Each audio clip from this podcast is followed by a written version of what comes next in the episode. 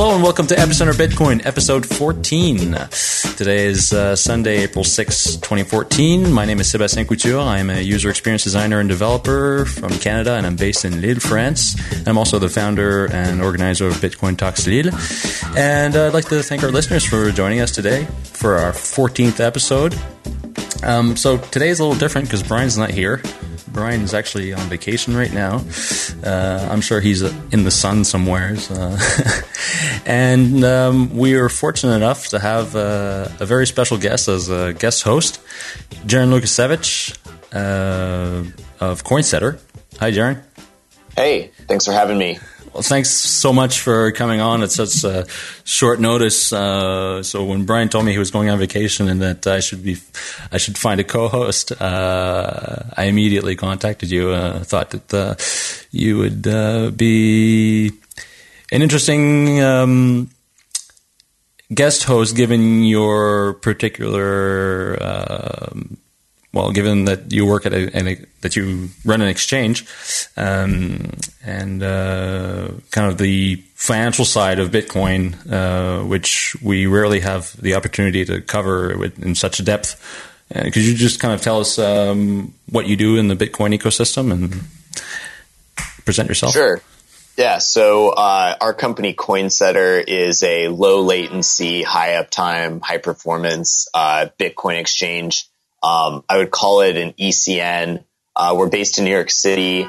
Um, you know, we, we, you know, most of our users right now are, uh, you know, more active traders. Um, but the system we've built is uh, ultimately targeted towards, uh, you know, uh, Wall Street, institutional hedge funds, um, and uh, as well as, you know, Bitcoin payment processors, ATMs, and uh, and then you know I think also we're uh, essentially a plug and play option for uh, you know brokerage houses and then also again hedge funds. Um, you know we're we haven't uh, officially announced it yet, but um, in the coming weeks we'll uh, we'll be announcing our, our Fix API, which uh, really turns us into a plug and play option for a lot of these more active traders, so that they can take the um, the trading uh, systems that they use in other markets and connect that to Bitcoin liquidity that that we can offer them. So your your clients are institutional or institutional traders or uh, specifically Bitcoin traders. Um, what's your client base like?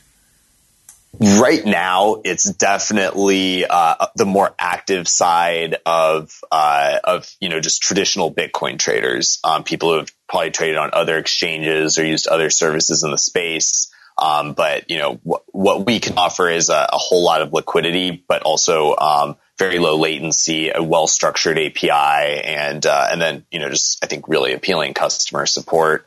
And uh, and you know the fact that we're based in New York City also helps for um, a lot of our U.S. users who um, will either stop by our office and meet us or or whatnot. And uh, and we have a pretty cool office, so it's usually a pretty good time. But um, you know, uh, I would say you know right now that's where the market is at. But we we definitely have a, a growing number of hedge funds reaching out to us, trying to learn more about Bitcoin. Um, we have two smaller ones that are uh, actively coding to our Fix API right now.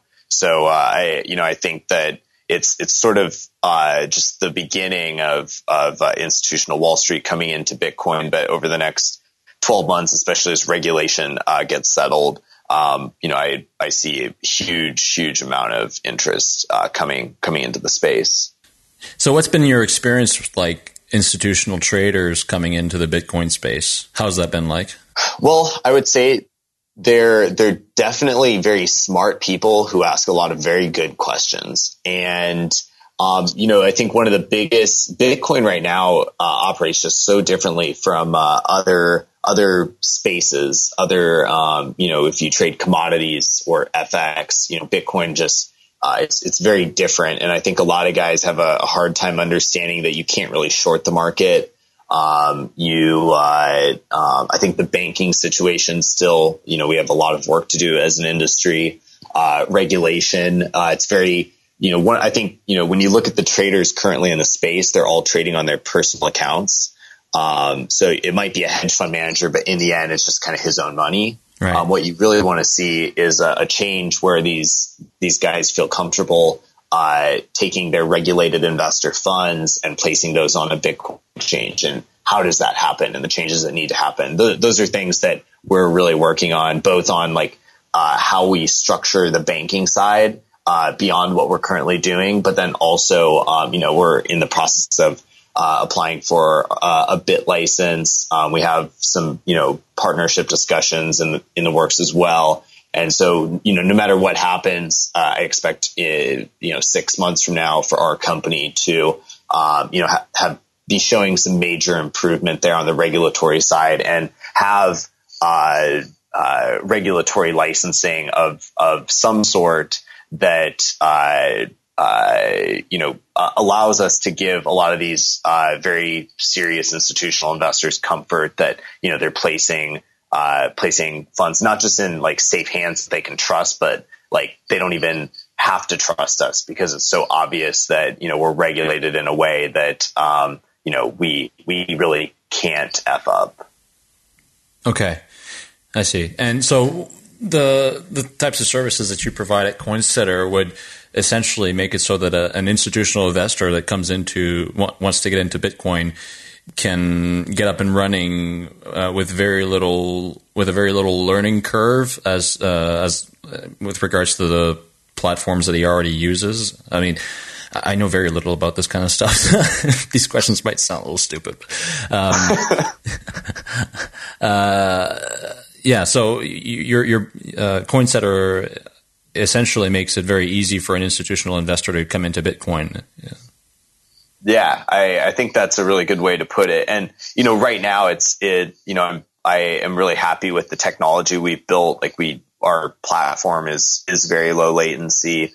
It uh, um, you know is just performing really well. Um, you know, the next step is you know uh, uh, so you're you're joking about asking stupid questions, but that's like no, just because I have I have like zero financial economical background, so no, it's it's all good. I, have made no, this but, clear on the podcast before. I mean, uh, so as as no, opposed but, to Brian, who's who's uh, who's got a background in, in, economics, and a lot of guests we, that we had on sometimes, uh, yeah, yeah. No, but that that's my entire life is uh, trying to figure out stuff that I have no clue about, and uh, um, you know, I think that I being located in New York City and having these guys, you know, being able, having access to so many of, of these guys who are so successful already, um, you know, it, it's, it's been a great learning experience so that we can provide something that, you know, I think aren't super intuitive and, you know, definitely no, there, there's certain things both on the banking and regulatory sides that no Bitcoin exchange is offering right now. Such as? Um, and, um, you know, I'd probably not want to go super into it. Okay. Um, just for like our own competitive reasons. But uh, you know, I, I would say on, on, the banking side, for instance, it's it's pretty uncommon to as a hedge fund to wire funds to a foreign bank account that um, is in the name of of the the company. So like the exchange, you know, uh, things work a little bit differently uh, on on the institutional Wall Street level, and you know those are things that we'll we'll be working on replicating over over the coming uh, um, coming months. Cool. Uh, well, maybe uh, before we get into the topics, uh, just something I want to talk about uh, real quick. Uh, so, to all our listeners, if you could just right now stop what you're doing. I mean, I don't, I don't mean stop listening to the podcast, but you know, if you're working or I don't know, maybe uh, working out in your living room or doing your dishes, if you could go to your computer, uh, launch iTunes and give us a review. so uh, we, are asking our listeners to uh, review us on iTunes. It would really uh, help us out, and uh, we'd really appreciate if you could give us honest feedback. Uh, you know, um, it really helps us uh, to better understand how we're how our content is. Um, I mean, if, if if you appreciate our content, and also helps for new listeners that come on to uh, get a better idea of uh, whether or not they want to listen to our show. So, uh, if you could go on iTunes and just give us a review, an honest review, we'd really appreciate it. And also, uh, please send us your feedback um, and questions and topics that you want us to talk about. We're um, you know, Brian and I were really trying to build a uh, uh, an um, community audience uh, based podcast. And so we really appreciate your feedback. So if you could send us your feedback at epicenterbitcoin at gmail.com, uh, we'd really appreciate it. You know, let us know what you think. Are there topics that you want us to discuss? Do you have any questions? Is it too long? Is it too short? Uh, you know, whatever you think, uh, whatever you want to let us know about the podcast, uh, whether you, if you like it, if you don't. I mean, we, we want your feedback. So if you could send us your feedback at epicenterbitcoin at gmail.com, we would really appreciate it. Or on Twitter also, uh, epicenterbtc. So yeah, we were discussing this just before the show. There's not a lot of news this week. It's been kind of a slow news week uh, in terms of really interesting news. Um, but I, I, still I wanted to kind of get your impression on these uh, IRS guidelines that came out, uh, I guess, about ten days ago. We had an opportunity to discuss this with uh, Sean Jones last week. We went into quite a lengthy details in, as to um, how this is going to affect uh, mostly consumers, I guess. But you know, from your perspective, um, running an exchange, how does this how is this going to affect your business? I mean, where you're already, uh, yeah. So how is it how is it going to affect your business, really? Sure. Um, you know, so I, I, think that a lot of this what we kind of saw coming. Um, we're still in the you know early stages of trying to figure out um, exactly what uh, what kind of uh, reporting we need to uh, give to our customers in terms of their uh, profit and loss calculation and and uh, any sort of taxable gains um, reporting that we need to provide them with. But and those are things that we'll be we'll be working on in the coming months. Um, you know, in in the meantime, you know, I, I know that there are a couple of companies uh, emerging right now that you know can help people, uh, uh, you know, kind of keep track of their Bitcoin profits and losses and spending, and um, you know, it, I, I, have a lot of confidence that um, this will get figured out, and companies are going to come out and and find ways to help people uh, uh, track this. In the near term, it's I think you know a bit of a pain for it's it's like pretty obvious that you're going to have to pay uh, uh, taxes on on your gain Bitcoin gains in general. But um, you know I think figuring out uh, what your actual profit, what your actual taxable gain is, can be difficult, especially if you know you've been just sending bitcoins versus paying bitcoins. Like it, it is difficult to trade to track, um, and I think that will get easier over the next year. As an exchange, I expect us to um, you know have have to make similar reports to what like a a, uh, a brokerage house like Charles Schwab would have to do. I was thinking about this. So uh, obviously, you, you uh, the exchange, you know, you, you have to declare any any kind of gains that you make. But for your customers, are you held to having to give them the tools to effectively calculate or figure out how, how, what, what their gains are? Like, how does that work? I mean, is it does that does that already exist uh, in institutional trading, or or is it up to them to figure it out? Um, you know, it's a little early for me to uh, speculate on that, but I mean, I I believe that there are uh, requirements. Uh, I'm not sure that we in terms of like the Bitcoin space, what we do have requirements yet, but we might. Uh, we're trying to figure that out now. Um, but you know, it obviously uh, bitcoins are meant to be sent, so that's going to provide a, a, level of complication to any sort of reporting we can do. Um, but you know, uh, we're we're going to through the course of the year be hiring counsel that can can uh, help us uh, have a better understanding of, of what we need to provide our customers. I see. Yeah. Uh, I mean, how, how, how, do you when you when you heard these uh, when when you read these guidelines that came out? I mean, what was your reaction? I mean, were you were you surprised, or were you already kind of in line with what the guidelines say? Uh, yeah, I've been telling people for the last six months that like if you spend your bitcoins, you have a taxable gain, and uh, you know, six months ago, everyone laughed at me or got pissed off. And, uh, and then, you know, here we are today and the IRS is, you know, uh, confirming that. And it, you know, I think that a lot of people were kind of like running off of hope that, you know, Bitcoin would never be taxed. But and I mean, in the end, like people are still going to, some people are going to try to not report their gains and whatnot, but you know, it's, it just kind of comes down to, um, you know, I, I would rather live a life where I don't have to like fear that, um, I'm doing something wrong the wrong way. So, um, you know, it, I think it's a complication on, you know, kind of tracking where you're spending Bitcoins and, and whatnot. But uh, I think someone will come out with a, a, fairly elegant solution to to do it. Yeah, but that's interesting because you know, for, for, I guess it depends who you are. I mean, if, if, you're a business or if you're an investor or a hedge fund, uh, I, th- I, think that you you have quite an interest in protecting yourself and making sure that you're, like you say, you're not living a life where you're afraid of things that you're not doing right. But if you're just like Joe, everybody, and you're buying and selling bitcoins, and maybe you're making a little bit of money, or even like I was thinking about this a while ago, like say you buy bitcoins from someone, say on local bitcoins, you pay them in cash, and then you turn around and buy like an expensive piece of jewelry after your bitcoins have doubled or tripled in price with Bitcoin.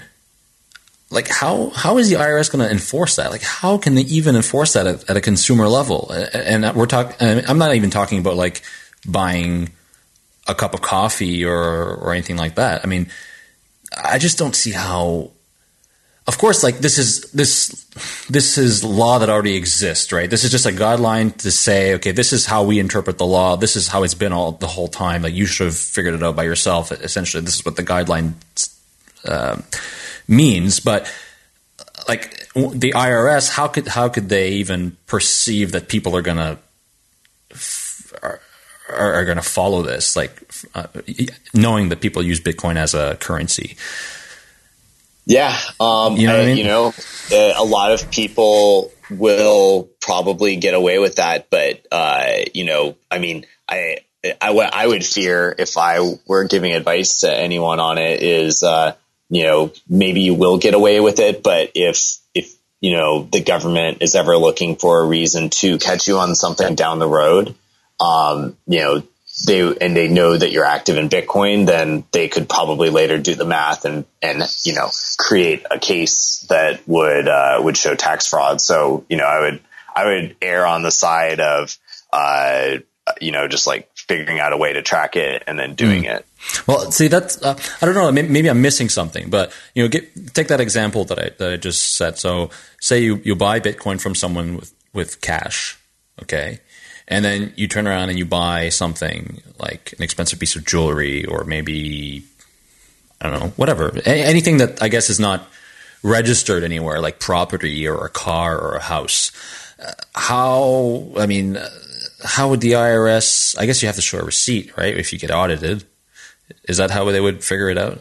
Yeah. Well, if you're running a, a coffee shop and you only accept cash, how is the IRS going to uh, you know, uh, monitor how much cash you're making. I yeah, mean, you've got receipts. in the end, yeah. it's, you know, it's, well, yeah, you have receipts, but they're, I mean, you know, people run cash businesses all the time and, and don't necessarily report to the IRS correctly. So, you know, I mean, I think yeah. you can ask these questions anyway on a number of other issues. Um, you know, it comes down to some, some are going to report properly and others aren't. And the ones who don't, are are going to be at risk. And you know, I mean, I hate like taking the side of you know like the man and uh, don't and, be the man. the, the beat down on this, but I mean, like if you're looking for the realistic answer, it's like um, you know that that's kind of it, it's you know it's gray. I mean, the law is black and white, and people are going to operate gray if they choose to. Yeah, and uh, I would you know some people will get away with that, others won't, and the ones who won't will wish that they had uh, reported properly. So, yeah. I mean, I, I, don't know. This is uh,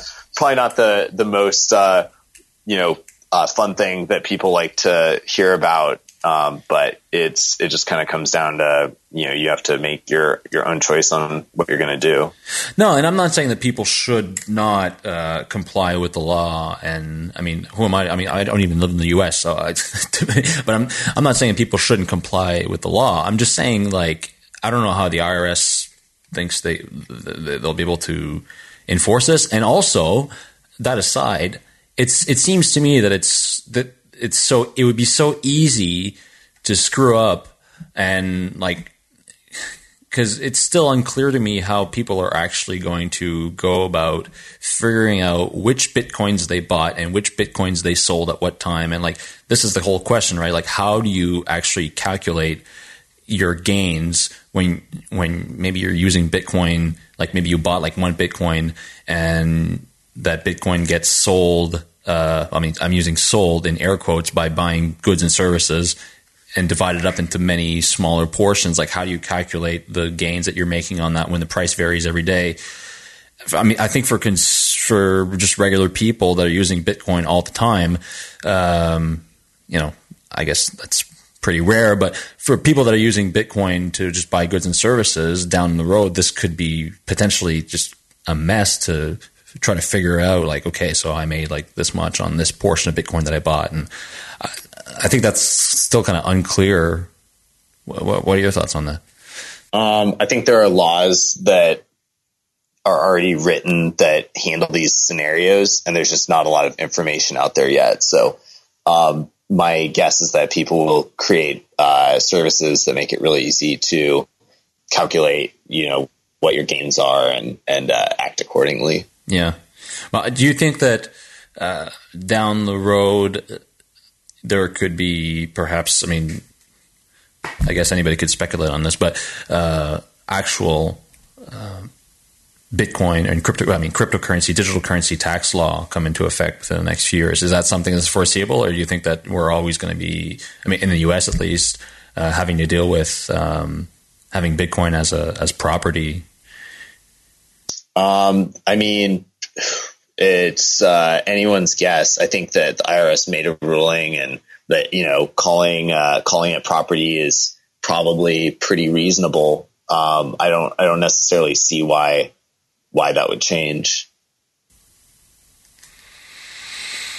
So I don't I don't know. I mean, say let's let's say that digital currencies do become mainstream. Uh, I mean, at some point they're going to become an everyday currency, right? If if they do become mainstream, and it would just be difficult for people to have to. I mean, even the government would recognize it as as currency then, right? if people are using it every day to buy goods and services and um, it doesn't really fall into that property category anymore. It falls into some sort of like you know foreign currency or something like that.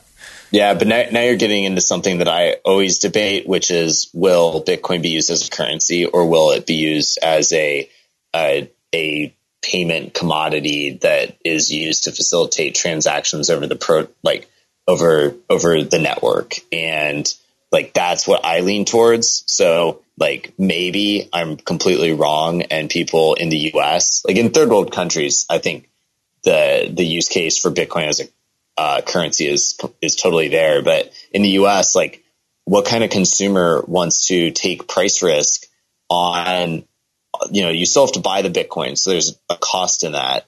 And then you have to take price risk and you may lose a ton of money. Like I, I don't necessarily think that that's a whole lot better than the current, like using Venmo to pay your friend back or some mm-hmm. of the mm-hmm. other uh, payment options out there. Because if you take, I mean, if, you look from a consumer perspective, not the merchant perspective, but you know the consumer perspective, you know you you actually get paid to use your credit card. You know you get points, and uh, rewards are a really important thing with Bitcoin. Like I, I just think that there's uh, other than uh, the long, t- other than some of these less tangible benefits that are um, not, I think, super relevant to what most Americans would perceive today.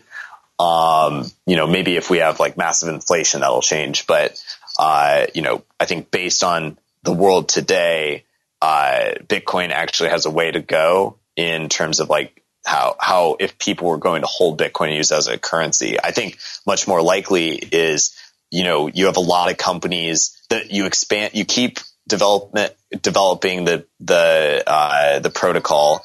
Uh, the the payment protocol is super super important, and you know you're starting to see bits and pieces of that being developed, and you know when that really gets finished, you know you uh, uh, I, I, think that there's a ton of potential for you can really start to see the potential of Bitcoin displacing Visa and Mastercard at that point, and it, most people still think that sounds crazy, but you really can start to see it when you read into what they're doing on the payment protocol. So you know, assuming that's the case, I, I mean, I see a world where people hold dollars in their bank account and then pay for stuff over the Bitcoin network. And in that, behind the scenes was an exchange and, you know, the payment processor takes care of all that, but like the consumer never actually held the Bitcoin themselves. Um, and, and they never took price risk on it. They just paid a fee and that fee is based on a lot of things happening behind the scenes. Um, you know, how much does the exchange cost? What's the volatility and how's that uh, affecting the spread? Stuff like that. But over time, you know, you can definitely see a world where, you know, uh, you know, you're paying network fees, uh, payment processors are paying like 0.1% or something like that. Just, uh, very low. That's really interesting. I, have I've actually never heard anybody put it that way, where you say that um, people would hold dollars in their bank accounts and just use Bitcoin as as a, as a, pay, a tool for payment.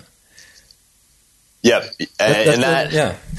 That, that's why it's important because uh, you know I, I always get back to the protocol. Like the protocol is why this is important, and it's also the reason why Bitcoin exists. Because in theory, a better protocol would be just to have something denominated in fiat. If you're if you're just talking about the payment network, I'm not yeah. getting political here, but um, oh, please do. Like, well, no, because I, I, don't think it makes sense. On, it doesn't necessarily. Uh, uh, um, I think it, it, doesn't necessarily overlap with the um, biz, the business argument. Yeah. Like the business argument would be, let's just have let's have a new Bitcoin that is denominated in dollars. And the problem, so you could say that and it would be awesome, and people would have these really cheap payments, and uh, and it would be great and all, but in the end, we we're talking about a protocol here. So a protocol is something where everyone agrees upon something and then agrees agrees to do things the same way.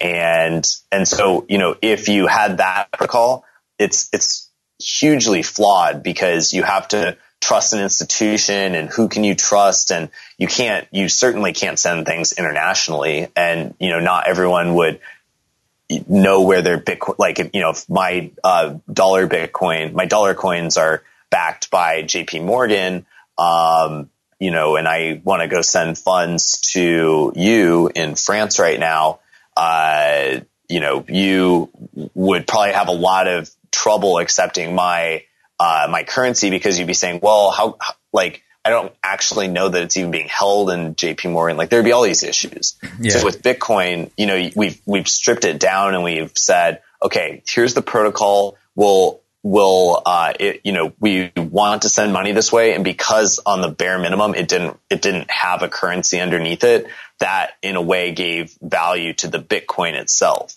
and uh, and so like you know people look at bitcoin as a currency but I really look at Bitcoin having value because the payment network has value and, and is better than other methods of, of paying people. And so, um, you know, when, when you can kind of get to that level, um, you know, people, people have taken something that's kind of bare bones. And I mean, Bitcoin has so much cool stuff in it. I mean, stuff like multi-sig and scripting that hasn't even been uh, really developed too much yet. Right. It Hasn't um, really been exploited that much, the scripting aspect.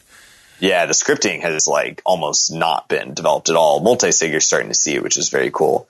Um, but, uh, you know, I, I think it is, I mean, it's, you know, it's, it's the beginning, but, uh, it, I think if, if people really focus on that, that payment protocol, uh, you know, I, I think people just jump two steps ahead and like that, the protocol, the technology, that's a really important thing. That's a huge innovation. It does by consequence. I mean, it was created with these, you know, these like, you know, political undertones and that, that's, that is why it came to be. So you can't completely untie the currency aspect of it or maybe just like the digital asset, you know, like you can't, hmm. uh, you know, having an asset that can't be confiscated and it's yours. Like those, those are intrinsically tied into the asset. Um, but you know, in, in the end, uh, uh, you know, I think I think you just need to when you're actually applying Bitcoin to a use case, uh, it it's important to to like I think go back to basics.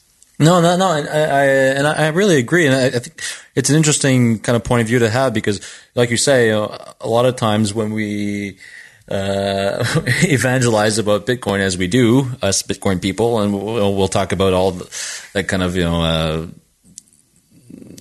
not political stuff, but that uh, you know the the fa- like you say, you know the, the fact that you can't uh, take it from anyone, that uh, it's it's borderless, uh, it's not corruptible, you know those kind of things. But um, yeah, the payment side of it all, all often gets kind of not pushed aside, but overshadowed by all this other kind of ideological stuff.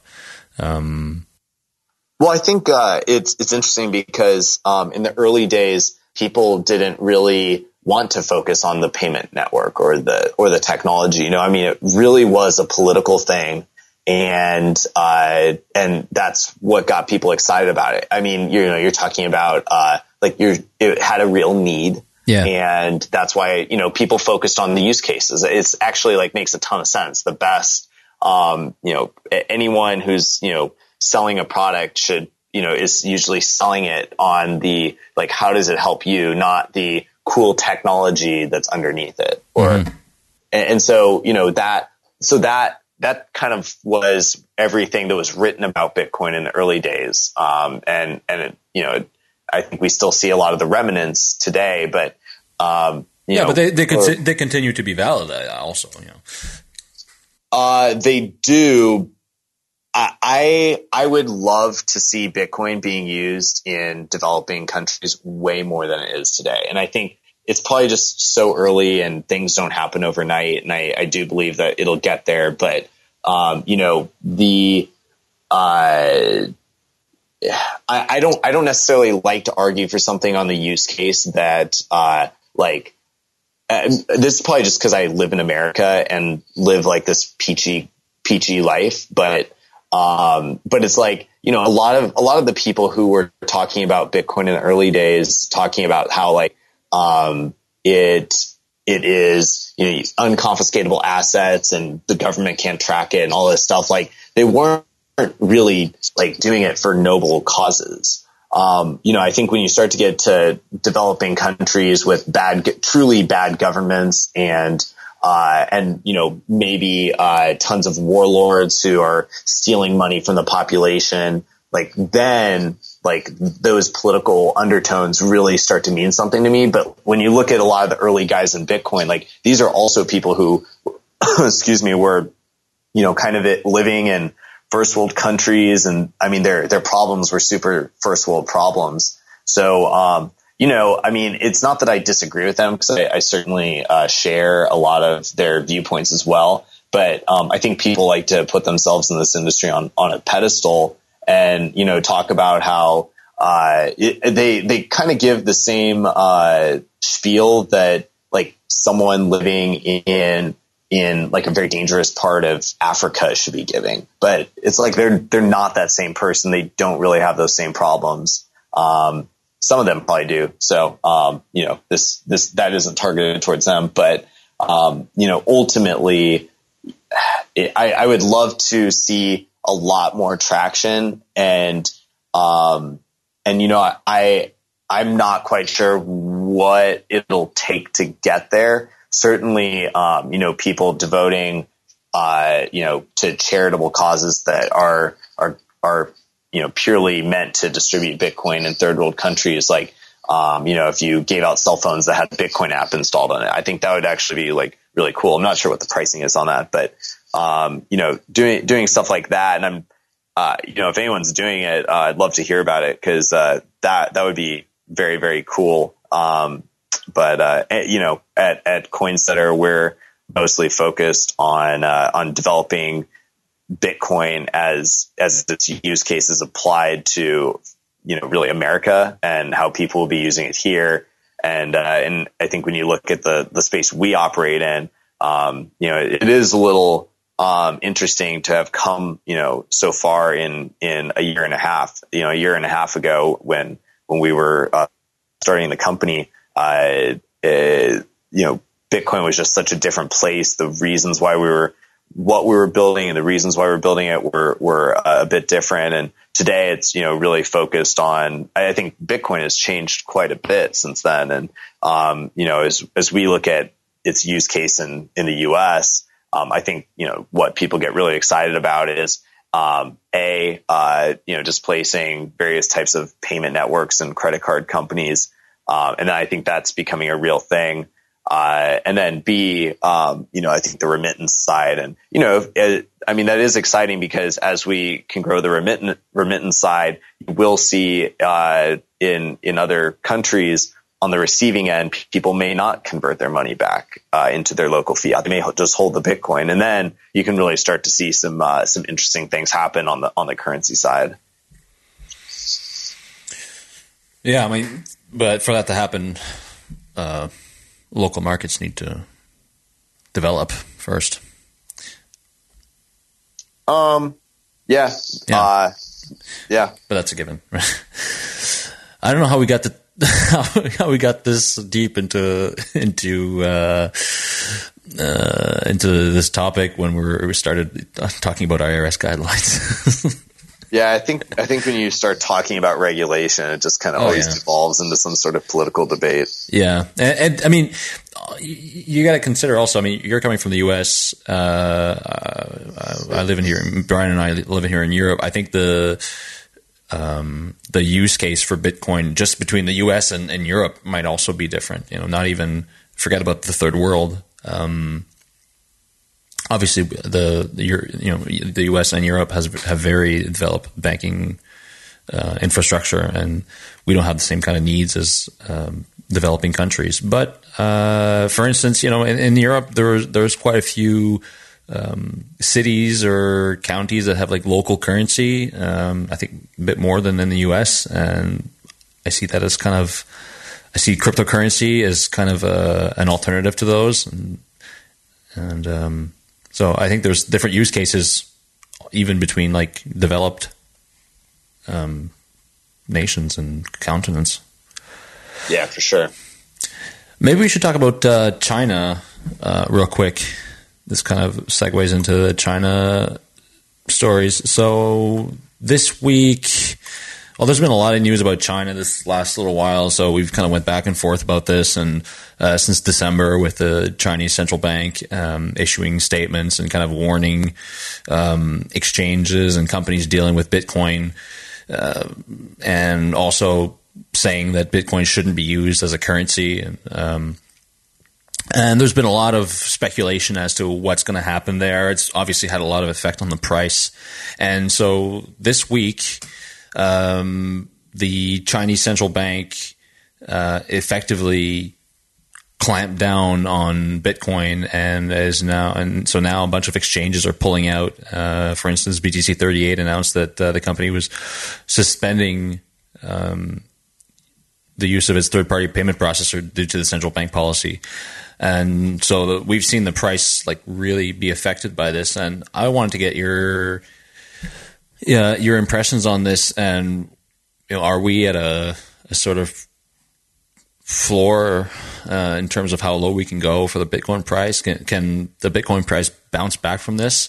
I mean, I, I think that most of the, I mean, other than the Mount Gox story, uh, the news out of China has had probably the most significant impact on on uh, the Bitcoin price. Where do you see this going? Yeah, um, I agree. Uh, you know, it's it's hard to say if we've bottomed or not, but uh, Bitcoin historically has always has always been really resilient, and uh, this does seem to be another case of it. Um, you know, no one loves to see Bitcoin at 450, and you know, who knows? It'll it's either going to double right now or it's going to shoot to 300. So we we have no clue. But um, I what I feel is that um, you know you just given you know, the continued banking situation, especially the events this week in China, um, you know, anytime something like that happens, that's going to have a, a, pretty drastic effect on the trading that's going on in China.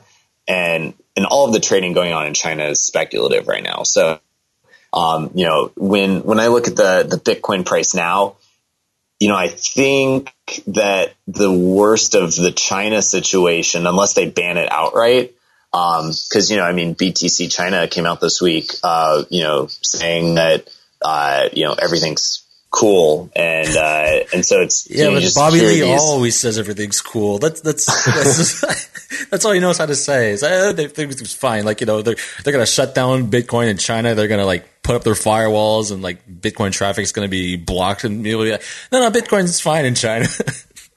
yeah, it, it, does seem to be a hopeful strategy, but yeah. um, it, you know, so you hear like kind of conflicting statements, but in the end, um, actions speak louder than words. And, right. you know, you're watching, uh, uh, multiple exchanges have their accounts shut down. So, um, you know, uh, I, I, think it would definitely hurt Bitcoin, the Bitcoin price to see, uh, China outlawed outright. Um, I, you know, I have no clue if that'll happen, but I suspect it won't. I suspect they'll keep Bitcoin, but put immense capital controls on, on the exchanges there. Um, Do you think this is not? And, I, mean, this, the, I mean, they haven't banned it, but you can't. The only way you can buy it right now is through services like local Bitcoin, right? And I mean, you, the only way you, you can't use it to buy products and services, like other than banning it, how else? How much more can they heard it. Like it's, I, I think that they don't want to ban it because they want to see uh, where where it's going, you know, and they don't want to take action right away. These are just kind of measures to suppress it so that it doesn't get big enough so that they can lose control over it. And they're they're taking a kind of wait and see approach uh, before they take like really um, definitive action, whether banning it or imposing. You know, maybe maybe maybe they're uh, taking this time to write laws and you know, in, in fact, uh, uh, put in place regulation. Yeah, put regulation in place. Um, that really wouldn't surprise me either. Um, it, I, yeah, I mean, I, I kind of get the feeling that they, it just wouldn't be that smart to ban Bitcoin altogether because, um, it's like they, they have so much more to gain from accepting it and allowing it. Um, but I, I really, I, I, think that they are pretty scared about, uh, it, you know, it being used for what I would call like their equivalent of money laundering, which is like pulling more than their capital restrictions right. uh, uh, allow. Which so, is what, like ten thousand dollars or something like that. Yeah, I thought it was a little bit more than that, but it is pretty low. Um, it's you know like uh, 50k, I thought, but um, I'm uh, I'm not sure. Uh, but you know, regardless, it's not a whole lot of money, and the people who have the power to to create large amounts of capital flows, uh, you know, have way more than fifty thousand dollars there. They have, yeah. uh, you know, fifty million. So that that's like what would really scare them. And Bitcoin is, you know, a good way to uh, to to do that. Um, so you know, I, I, think they are probably nervous about it, and they're tr- going to place capital constriction restrictions on on the exchanges there. I just don't see how they couldn't. Um, and and the alternative is all the you know exchanges there will probably just be closed down. So you know, I, I definitely hope that doesn't happen. Uh, I think that they'll they'll go for some sort of regulatory approach, but uh, you know, it's so hard to say. But in the end, I think like you know, if, as long as it just isn't shut down completely, you, uh, you know, there, I think most of the worst is kind of behind us there. And, you know, you can look at the current price and I think like, you know, I, I kind of base Bitcoin on, uh, you know, what is, what, what's the volume being done that's like as a legitimate transaction for, or like a money transfer versus just like someone arbing the exchanges or more speculative uh, purchases and you know of Bitcoin. So um, you know, I think you look at the current price and it would still be fairly optimistic, but kind of reasonable for you know the amount of transaction volume that's going through the system right now. Um, you know, I think if if the if China hadn't uh, uh, you know kind of pushed the the first bubble, you know, pushed demand so high that you know the the price spiked, uh, you know, a few months back. Um, you know, this is probably where where we would be at anyway. So, um, you know, it, it's hard to say like on the micro level, because I think most of us think that Bitcoin's going to 2000 in the next, you know, 12 to 18 months anyway. But, uh, until then, um, you know, it, uh, it does seem like we're, we're at least kind of getting to that low point.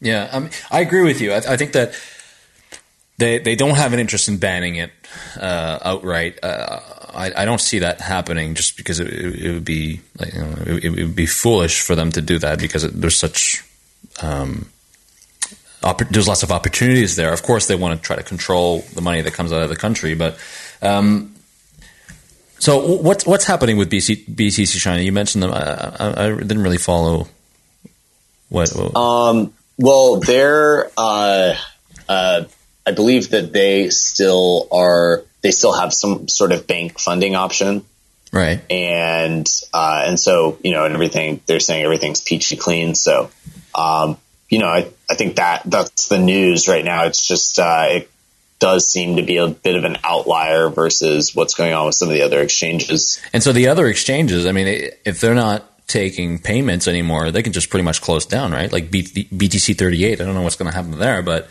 if they can't take money and they can't withdraw money, like what's, you know what I mean? Like how, how can they continue to operate? Yeah. I mean, uh, Mount Gox did it for a long time, right? Yeah. um, yeah, I suppose, but um, you can you can always have speculative trading because that's all mm. it is in China. So it's like right, right. to me, if if uh, something like that happened to to Bitstamp, that would be just a, like a, a huge critical issue for the whole industry. But if you know, if that happens to a, some speculative exchange where all the trading is just people trading against each other, speculating on the price anyway, like it, isn't as much of a critical issue, um, just because they don't need that steady uh, banking uh, banking flow. Like if you if you saw a lot of payment processing going on in China, then you would say, okay, well the payment processors or the companies accepting Bitcoin will have to uh, offload their Bitcoin and pay for their bills so they need an exchange where they can do that, and uh, then they need to be able to receive a bank transfer for right, the funds. Right. Um, but in China, I think that you just see a you see a whole lot less of it. I think it's almost just an entirely speculative market right now. Hmm. So where um, where do you think the price is going to go? no, I mean uh, that's that's not a serious question. Um, yeah, I mean, I, I don't know. I mean, uh, let's say China does, let's just speculate here and say that uh, China, China does ban Bitcoin, um, then, then I guess the price would probably go down a lot more, right? Yeah. Yeah, it'd probably go to 300. yeah. and what, what do you think can, because uh, there's been such like it, the last few there's lots, been lots of good news in the last few months, but there's been lots of bad news also. Obviously, Mount Gox and and all this news coming out of China has had lots of negative effects on the price. Do you, do you have any idea right now, like what kind of news could really kind of boost Bitcoin's price? Is it like you know Amazon starts accepting it? Is it uh, like what what what what kind of you know what, what um, makes the um, price go to two thousand dollars? You know, like you said. Uh, it's a couple of things, and it always comes down to market forces. Like in the end, the fact that uh, uh, what was it? Both Stripe and Square announced uh, this week that they're they're integrating Bitcoin payments. Like I can't think of a more exciting thing to invest on right now. Like that that's such a big deal, and uh, and you know uh, over time, you know if investors don't want to uh, if that doesn't cause investors to buy in, well, uh, you know, the only, in the end, like those, if, if, this is real and people are going to be using the Bitcoin network to, for these, for facilitating these purchases, whether by paying through Bitcoin or, you know, just a greater uh, app system develops that makes it, you know, compelling to use Bitcoin over your, uh, you know, your Amex, which gives you uh, sick rewards. Um, so people like actually want to do this. Um, if you start seeing that, you're going to see that reflected in the Bitcoin price because there will be so much more demand for for Bitcoin. Um, you know, people uh, if if the payment network grows, then the Bitcoin price is going to grow as well. So, um, so you know, I think over the long run, this will all be reflected in the price. Uh, and and that's, I mean, I would love Bitcoin to shoot up to two thousand right now. Um, for uh, you know, just my own uh, greedy personal reasons, but uh, but in the end, like, yeah. but uh, it, you know, in the end, uh, the way I really want Bitcoin to grow is is uh, legitimately through providing real value to people.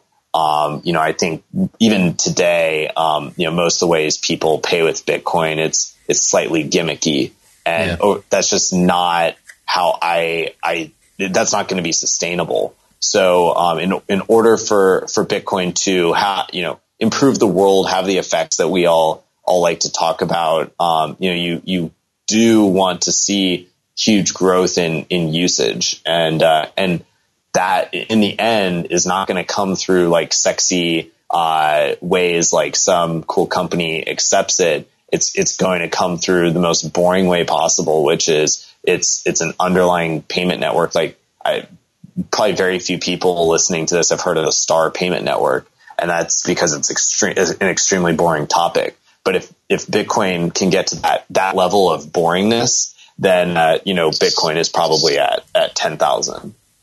Mm. What's the Star Payment Network? exactly. yeah. If you uh, if you if you uh, take your debit card and uh, um, and then turn it over, you'll see uh, the Star Payment Network, and you know it allows you to use your uh, your your debit card at a variety of ATM machines across the world. Oh, I see. So it's uh, okay. Yeah. So you, you, you, can see uh, how if you just replace the word Star with Bitcoin and then go to a Bitcoin ATM, how there there's a huge amount of, of overlap there. Except that um, you know we can you know p- probably reduce fees substantially. Well, I guess uh, we'll just have to wait and see what happens in China, and and we just we know that Bobby Lee will always be there to to uh, let us know that everything's fine. um, so just before we get to our last topic, maybe we should just talk about this really quick because it's kind of interesting and important for. Um, everyday Bitcoin use, I suppose, for a large majority of people. So th- this startup um, claims that they have a way to install uh, a Bitcoin wallet on iPhone. So, so the the company is called uh, Avalonic.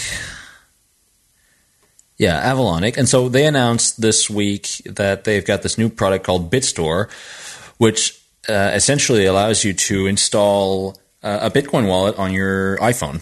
And so the way that it does this, from what I understand and from what I can gather, is that so you install this BitStore app, which is um, which is basically a web app. So you know when you go uh, you, you can install a web app in your iPhone. So you go to Safari and you say add to bookmarks and you say like add to home screen and that adds the website to your home screen and kind of installs it as a uh, an app without a, without the Safari interface around it. So this uh, BitStore is kind of like that, and then uh, within that uh, BitStore web app, they've got other applications, other web apps that you can buy or install, uh, and this is completely just like um, without having to go through the Apple i uh, iTunes store. And so I think it's in beta right now, but it seems promising because it seems like an easy way to get um, Bitcoin into iPhone users' hands. Like for now, if you're an iPhone user, you have to use like either the Coinbase wallet or like blockchain.info and you're always using a website and those interfaces aren't always, I mean, even though they're mostly responsive and, or either like a mobile, um, a mobile website, it's not like just like touch and go where you just op- like turn on your iPhone and you've got the icon there on your desktop. So I think this is interesting and um, I think will it will be uh, good for iPhone users. I mean, I use an Android phone, uh, most of the time when I tell someone about Bitcoin, the first thing I ask them is what kind of phone are you using, and hope that they say Android because if they're using an iPhone, like I really don't know how to help them. So this might be a good option for uh, iPhone users. What do you think, uh, Jaron? Yeah, I think this is super, super exciting news because, um, uh, you know, uh, I, I, mean, I, I hate to admit it, but, um, you know, a lot of people have iPhones and the majority of people who use Bitcoin have iPhones uh, per discussions with blockchain. And, you know, we, we have to get uh, Bitcoin apps into, into the hands of, of iPhone users. So, um, I, I, think that people like uh, I, I, met the Pheeva guys at uh, um, Coin Summit last week, and uh, you know they were showing me their app and uh, how to how to download it on your iPhone, and you know they were kind of the first guys to uh, um, you know find a way to uh, you know get you know legitimately get past Apple's restrictions. Um, it's not quite as easy to download as just going to the app store, but it's really not that bad. And, uh, and so, you know, I think, I really hope that people in the space can continue to,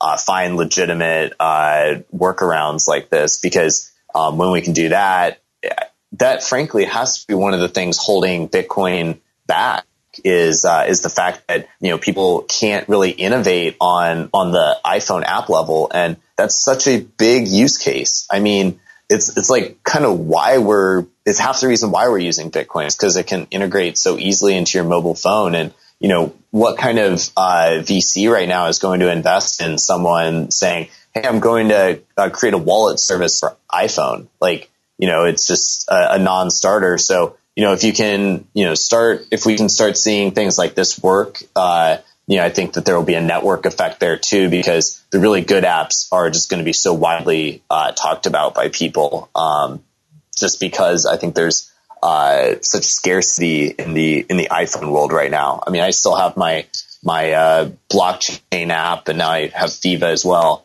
But uh, you know, it's like blockchain hasn't. They weren't able to update their app for uh, you know, it must have been two years yeah. Uh, you know, and, uh, and they wanted to, but they just, you know, couldn't. And it, uh, it, it kind of sucks that there aren't any, any great iPhone apps right now, but, you know, if people can keep pushing forward like this, that, that'll change. And, you know, then we can really can get back to expanding Bitcoin. The other side of that though is like, you know, you really want the, uh, the squares of the world to be able to integrate Bitcoin as well. And, you know, you can see tangibly now that they have a desire to do that. Um, you know, if, if I think Apple is, is a, is a roadblock there. So, you know, we, we have to find a way to, to overcome that. Yeah. I'm surprised that mm, uh, other wallet, uh, providers like blockchain haven't uh, went down this route. I mean, because it's just a web app. It's just like you you a web app is not hard to build from the front end side if you have the back end for it. Uh, I, I, don't know why uh, blockchain hasn't done this already. Uh, it would be super easy for them to implement, given like the, the the the infrastructure that they have already, and the I guess kind of technical um, knowledge of their average customer, which is probably like quite knowledgeable about this kind of stuff. Um, and plus, it's not that hard to install a web app on your on your on your home screen. Like they could just like as soon as you go on on uh, blockchain.info on your phone, uh, you would just have this little pop up that says like, okay, so click here to install this on your on your on your uh, home screen. So yeah, this is really interesting. Um, I think I think though that it's just um, it is kind of a uh, a temporary solution because in the long run we're going to need some more. Um, uh, we're going to need some better solutions and some more, uh, I guess, better integrated with the OS solutions. And I don't see Apple uh, staying like putting uh, implementing this ban on Bitcoin apps forever. I think they're doing it right now as a precautionary measure, but as the U.S. government and other governments around the world are um, starting to come out with regulatory guidelines and uh, where Bitcoin is being more more accepted, I guess, as a legitimate uh, forms of value transfer, um, they'll probably at some point turn around and you know to come back on a discussion from a while ago. Once Apple opens up their doors to Bitcoin, I think that will have an effect on price, uh, along with like other companies like Amazon and such uh, accepting it. Yeah, definitely. Uh, do you have an iPhone or what do you use? Unfortunately, I do. um, uh, well, uh, I can't wait to try this. Um, I don't have an iPhone, but I'll definitely try to try it on the one of the phones that I, I have at my disposal. Um, yeah, so I guess the last thing we could talk about is uh, the upcoming New York conference, which uh, you will be attending. I think you said. Yeah, so, I'll be speaking at it. So the conference is April seventh and eighth. So that is tomorrow, starting tomorrow. Yeah, well, this airs on the seventh, so it'll be starting today as you're downloading it on your. Uh, so, uh, tell us about the conference and what uh, you'll you'll be taking part in, in a roundtable discussion. Yeah, I'll uh, I'll be chatting with um, a few other uh, Bitcoin exchange operators. Um, we'll be we'll be talking about uh, you know the future of Bitcoin exchanges. So I think you know, we'll be covering uh, a variety of topics. Uh, I think like what the technology is that exchanges will will need over the next five years. Um, uh, you know, I think the exchanges today are are just you know when when we go five years from now and look at the technology we had, it'll I think be um, pretty pretty minor uh, versus like the the cool stuff we'll be doing at that point, um, especially as multi-sig is starting to develop now. Um, that's actually a big thing that we're we're doing right now is talking to a lot of the multi-sig uh, wallet uh, developers and providers about um, our our own implementations. Um, you know, I I think we'll we'll probably touch on altcoins. I know uh, Paul Vernon is uh, is going to be part of our discussion. Um, and uh, so, you know, I think it it'll be a really interesting chat. Um, you know, we're we're kind of on the uh, the inside of it, so it's you know a lot of the problems. Kind of, it's kind of like uh, uh, you know there there there are a lot of interesting issues you face once you uh, actually start an exchange because ultimately, you know, it sounds really easy. It's like, okay, let's just create something that, uh, you know, people can come to make a deposit and then match trades together and how hard can that be? And you know it turns out easy. it's really complicated. Yeah. And uh wish i had known that.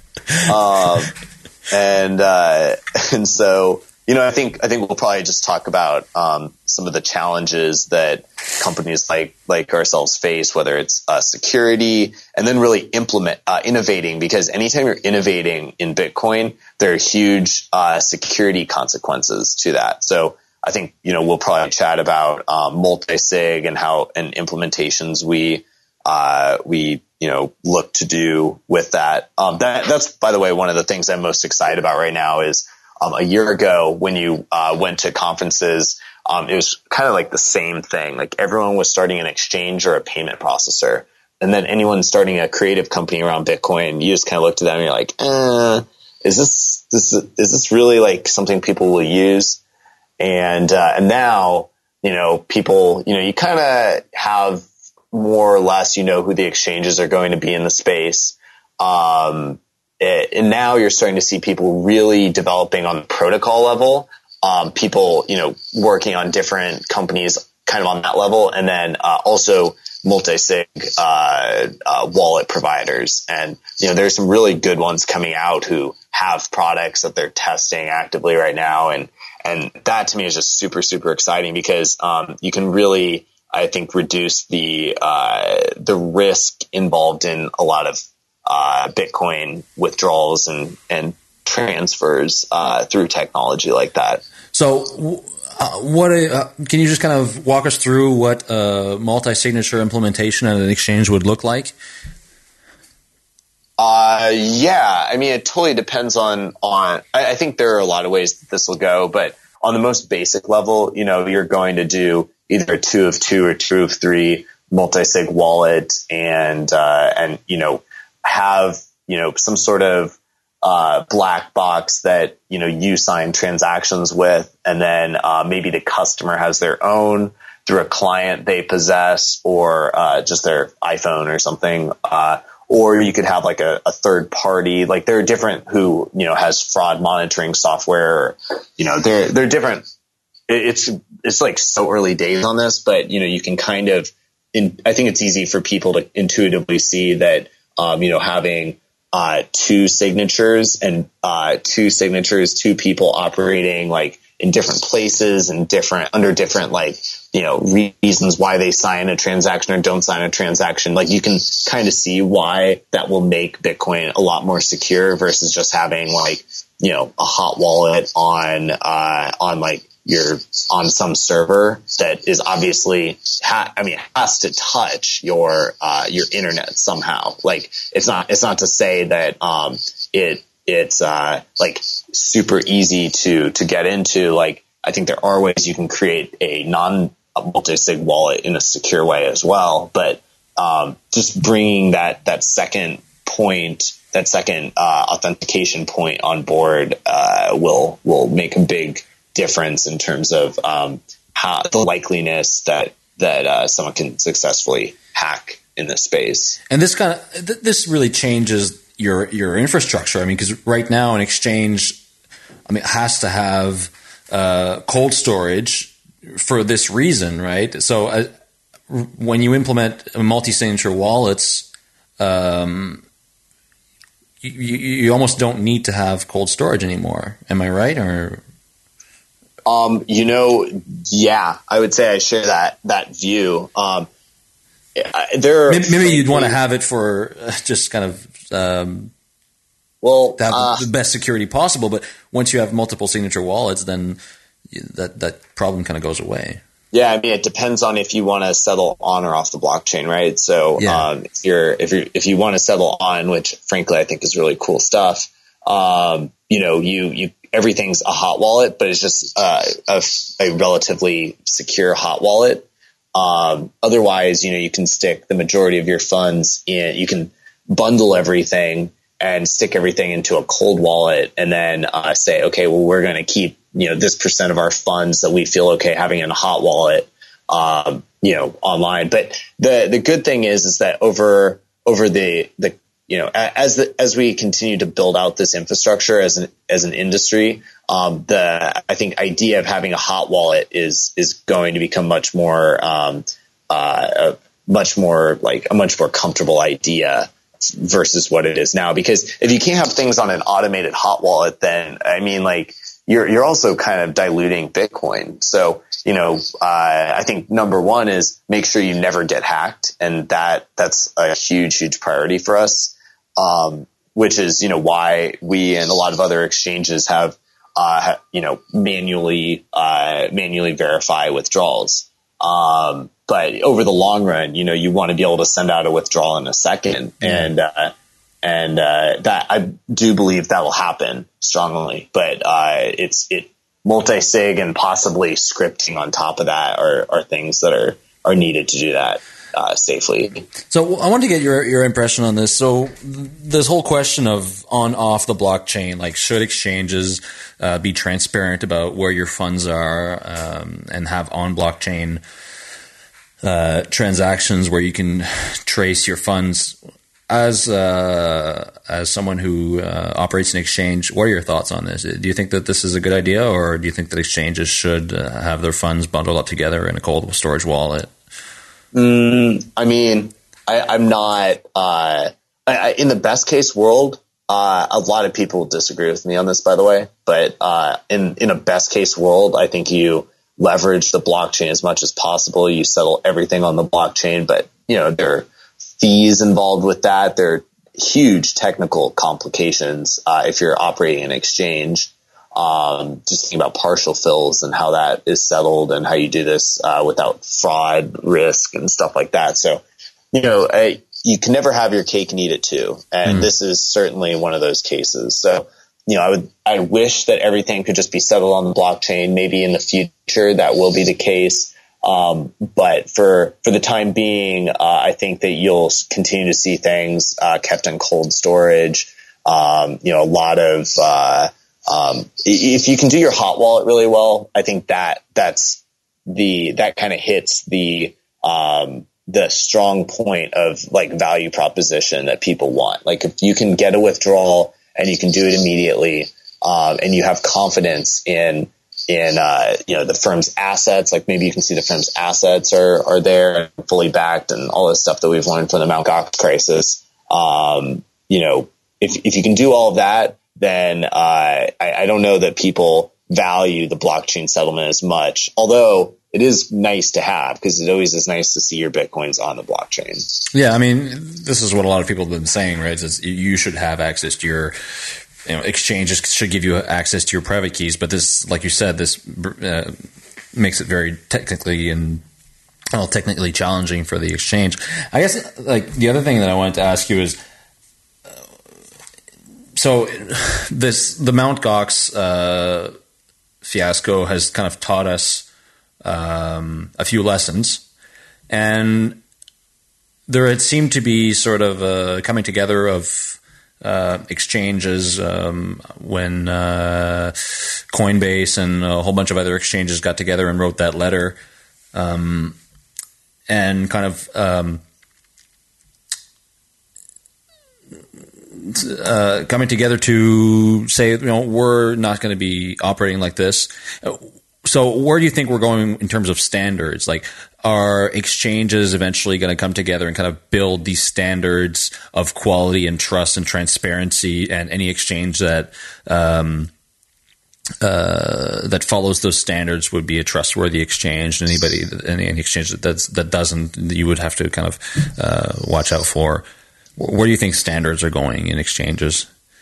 Um, uh, it's a very good question and complex one. Uh, something like that will happen.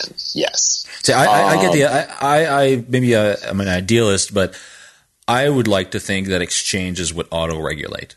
You know that there would be some sort of a, and I mentioned this before on the podcast that there would be some sort of a a standard authority, um, a consortium of exchanges that comes together and says like this is how we're going to operate our businesses. These are the principles on which uh, we will operate our business and these are the levels of transparency. You know some of the things you mentioned like for instance being able to trace the company's assets that kind of stuff. Yeah sorry i cut um, you off. uh, that's all good man. Uh, so I mean, in the end, you have to realize that we're all competitors and we all have uh, we all have different business models and we also don't want to disclose some of the things that we're working on to each other. So that to me has been one of the biggest holdbacks in, uh, in seeing a lot of the self-regulatory stuff happen in the space. Not to say that it won't, because there are certain things that we will and have to come together on. Um, but I, I find that to be a challenge. And then at the same time, like we all in the U.S. have a money transmitter uh, uh, uh, licensing requirement, and if that's the case, like we can go out and try to make our own SROs and our own, and these are things that we are going to continue doing, but like we can go out and try to do that. But in the end, the quickest way to market is going to be getting the licensing that's already uh, available, already been created. You know, you you already have the money transmitter designation now does money transmitter uh, uh, laws do they uh, fit Bitcoin space cleanly? Mm, there are tons of cases where they definitely do not. So that's an issue. But uh, you know the it it's it's going to be very it's not super realistic to um, to say that like we won't be regular. I mean, SROs are usually created because uh, the government, the U.S. government, uh, uh, uh, decides to regulate an industry. So what's, then, what's an SRO just for sorry international yeah, listeners and for myself? Yeah, yeah. an SRO is a self-regulatory organization. Okay. and uh, and so it's you know basically uh, all of the companies in an industry come together. Yeah, what I was talking about just now. Themselves. Yeah. yeah, yeah, exactly. Yeah, and uh, and and the reason why these exist is because the government, uh, you know, set, decides it wants to regulate something, and then uh, you know creates a a a, a branch or a uh, um, trying to think, like maybe a committee to uh, to regulate that industry, but then they, for various reasons, pass it, pass the actual oversight off to an SRO, which uh, has good and bad things associated with it. So you know you you kind of see a little bit of that happening, but in the end, there's like a very clear regulatory framework behind that, and I'm not sure that they're going to create a separate uh, seg, you know, a separate uh, um, uh, regulatory body for Bitcoin and digital currencies, I think we're going to kind of fall under, we already have our, our licensing requirement. And so now, you know, things are going to be created around that money transmitter regime. Uh, so, you know, the, it, companies should regulate themselves. They should feel a responsibility to do things in the best way possible and to release, uh, you know, documentation on their security practices, on on all these things that people find to be important. And I think in the Bitcoin space, you also see, um, you know, uh, a a uh, a lot of innovative ways that we we disclose uh, assets, for instance, cryptographically, for instance. Um, so uh, you know, I think our industry will be different. But at the same time, uh, you know, just saying that in, in the U.S. at least that you know we'll we'll be able to operate and you know the government is going to take a hands-off approach to us i mean you the the the licensing requirements are already there. So you know that's not the case. And um, you know you can't just kind of for the most part make up your own uh, uh, you know licensing or regulatory bodies. Um, an SR is the closest thing to do there. And you know we're we're uh, uh an active member in DATA ourselves. But in the end, like when, when we look at the licensing we're going after, especially on the federal level, um, it's, you know, we're not, we're not pushing DATA. We're trying to, um, you know, find a home with a regulator who, uh, you know, an already existing regulator who will, um, uh, accept us. So I'm going to give you the opportunity now to maybe kind of plug CoinSetter and uh, tell us how you know how and CoinSetter is different from other exchanges and why we should trust you. no, yeah. but I mean, what, what kind of things are, are you doing to, uh, um, uh, well, reassure your customers that you're you're not going to get hacked? Um, I guess I'm kind of hinting at the Mount Gox uh, fiasco, but what, what what kind of things do you put in place to make sure that this kind of stuff doesn't happen? You know, I think uh, anyone who's interested in in learning more about our security procedures, um, you know, we uh, we have a, a, large, lengthy post about them on on our our site, which I highly encourage people to read. And it goes through, uh, you know, everything from how we secure our bitcoins to uh, you know uh, our internal uh, practices, who has access to um, different parts of our platform, and um, I think anyone who you, you know, we're, we're, anyone who looks at our platform, uh, it, you know, kind of on a diligence level tends to, I think, come away pretty, uh, pretty impressed. Um, so I certainly, uh, I mean, right now I, I am really, really confident in, in our security and, and, uh, um, you know, especially on the Bitcoin side, which is just something that you know easily could, keeps you up at night. So, um, so you know, I think on that level, uh, you know, we're we're definitely um, better than a lot of the other exchanges out there. Um, you know, on I, I think the reason why people would want to use us though is you know if you've ever used a Bitcoin exchange and um, you know had a lot of downtime or had a trade that got filled in a very weird way or um, you know, you contacted customer support and you didn't get a response for a week, or uh, you know, you uh, you know dealt with a company that uh, had uh, bank options that you know disappeared the next day. Th- these are all things that we excel at. Like we, these are all problems. We wanted to create a company that people could, you know, an exchange that people could w- just had super high standards and was high quality, high performance and a, just a really great system. And, uh, and that, that's what people get with CoinSetter. And, you know, I think as, as, uh, you know, uh, you know, we right now do anywhere from, uh, you know, kind of 50 to a thousand BTC a day. This last week, we probably had, uh, three days where we did around 300 BTC, um, of volume. So, you know, I would kind of put us, uh, we, we've only, uh, been on the market for a couple of months now. Um, but, you know, we, uh, you know, I, we're definitely building up traction and, uh, you know, I think the people using our platform are are seeing that you know this is you can you with us you kind of can have your cake and eat it too. You know, we I think we've really just spent a lot of time and money on building something that that's high quality. Spoken like a true CEO. Thank you.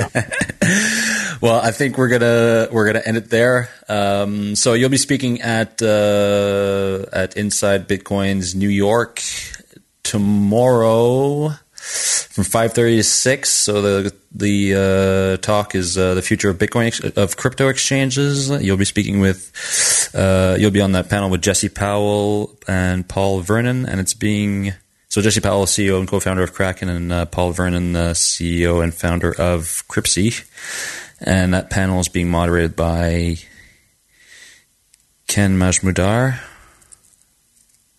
founder and chief investment officer at Ridgewood Investments. Um, well, I hope you have a good conference.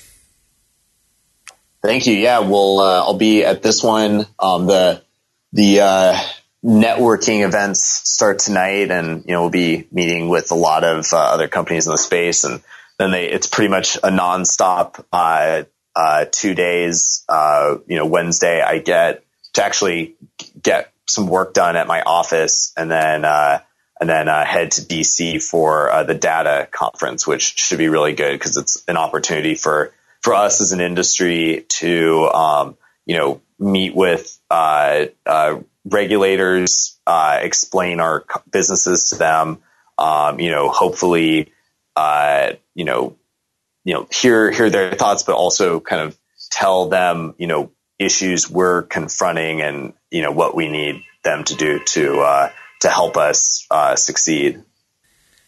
Cool. Uh, so you're heading there tonight, right? Uh, tonight I'll be in New York City, and uh, I'll be at the New York City conference for the next couple of days, and then uh, head there on Wednesday, and um, I'll be there for through Friday. Cool. Okay. Uh, well, be sure to uh, tell everybody there that you're on Epicenter Bitcoin so they can listen to that episode. And uh, say say hi to everybody for us from the from the other side of the pond. All right, I'll be I'll be sure to do that. All right. Well, thanks a lot, Jaron, uh, for coming on again. Uh, I'm not going to keep you any longer, and uh, it was really great talking to you. And uh, I think uh, we had some really interesting discussions. Um, so I just want to say again to all our listeners, if you could head over to iTunes and give us a review, that'd be great. Also, you know, send us your feedback, uh, epicenterbitcoin at gmail.com, your comments, questions, anything you want us to talk about on the show, anything you want us to cover, any guests you'd like us to have on. Um, we definitely want to uh, try to get more guests on because uh, it's really been uh, interesting to have people, you know, different people from the Bitcoin community uh, come on last, these last few weeks. Also, if you want to tip us, that's at epicenterbitcoin.com slash tip We've had some problems with, I think, our Dogecoin and Litecoin addresses weren't good because some people have told us that they weren't valid. So I'm going to change those, make sure they work. And um, also follow us on Twitter, EpicenterBTC, and you can find us on Facebook at uh, facebook.com slash epicenterbitcoin. So uh, thanks again for listening, and we'll talk to you next week.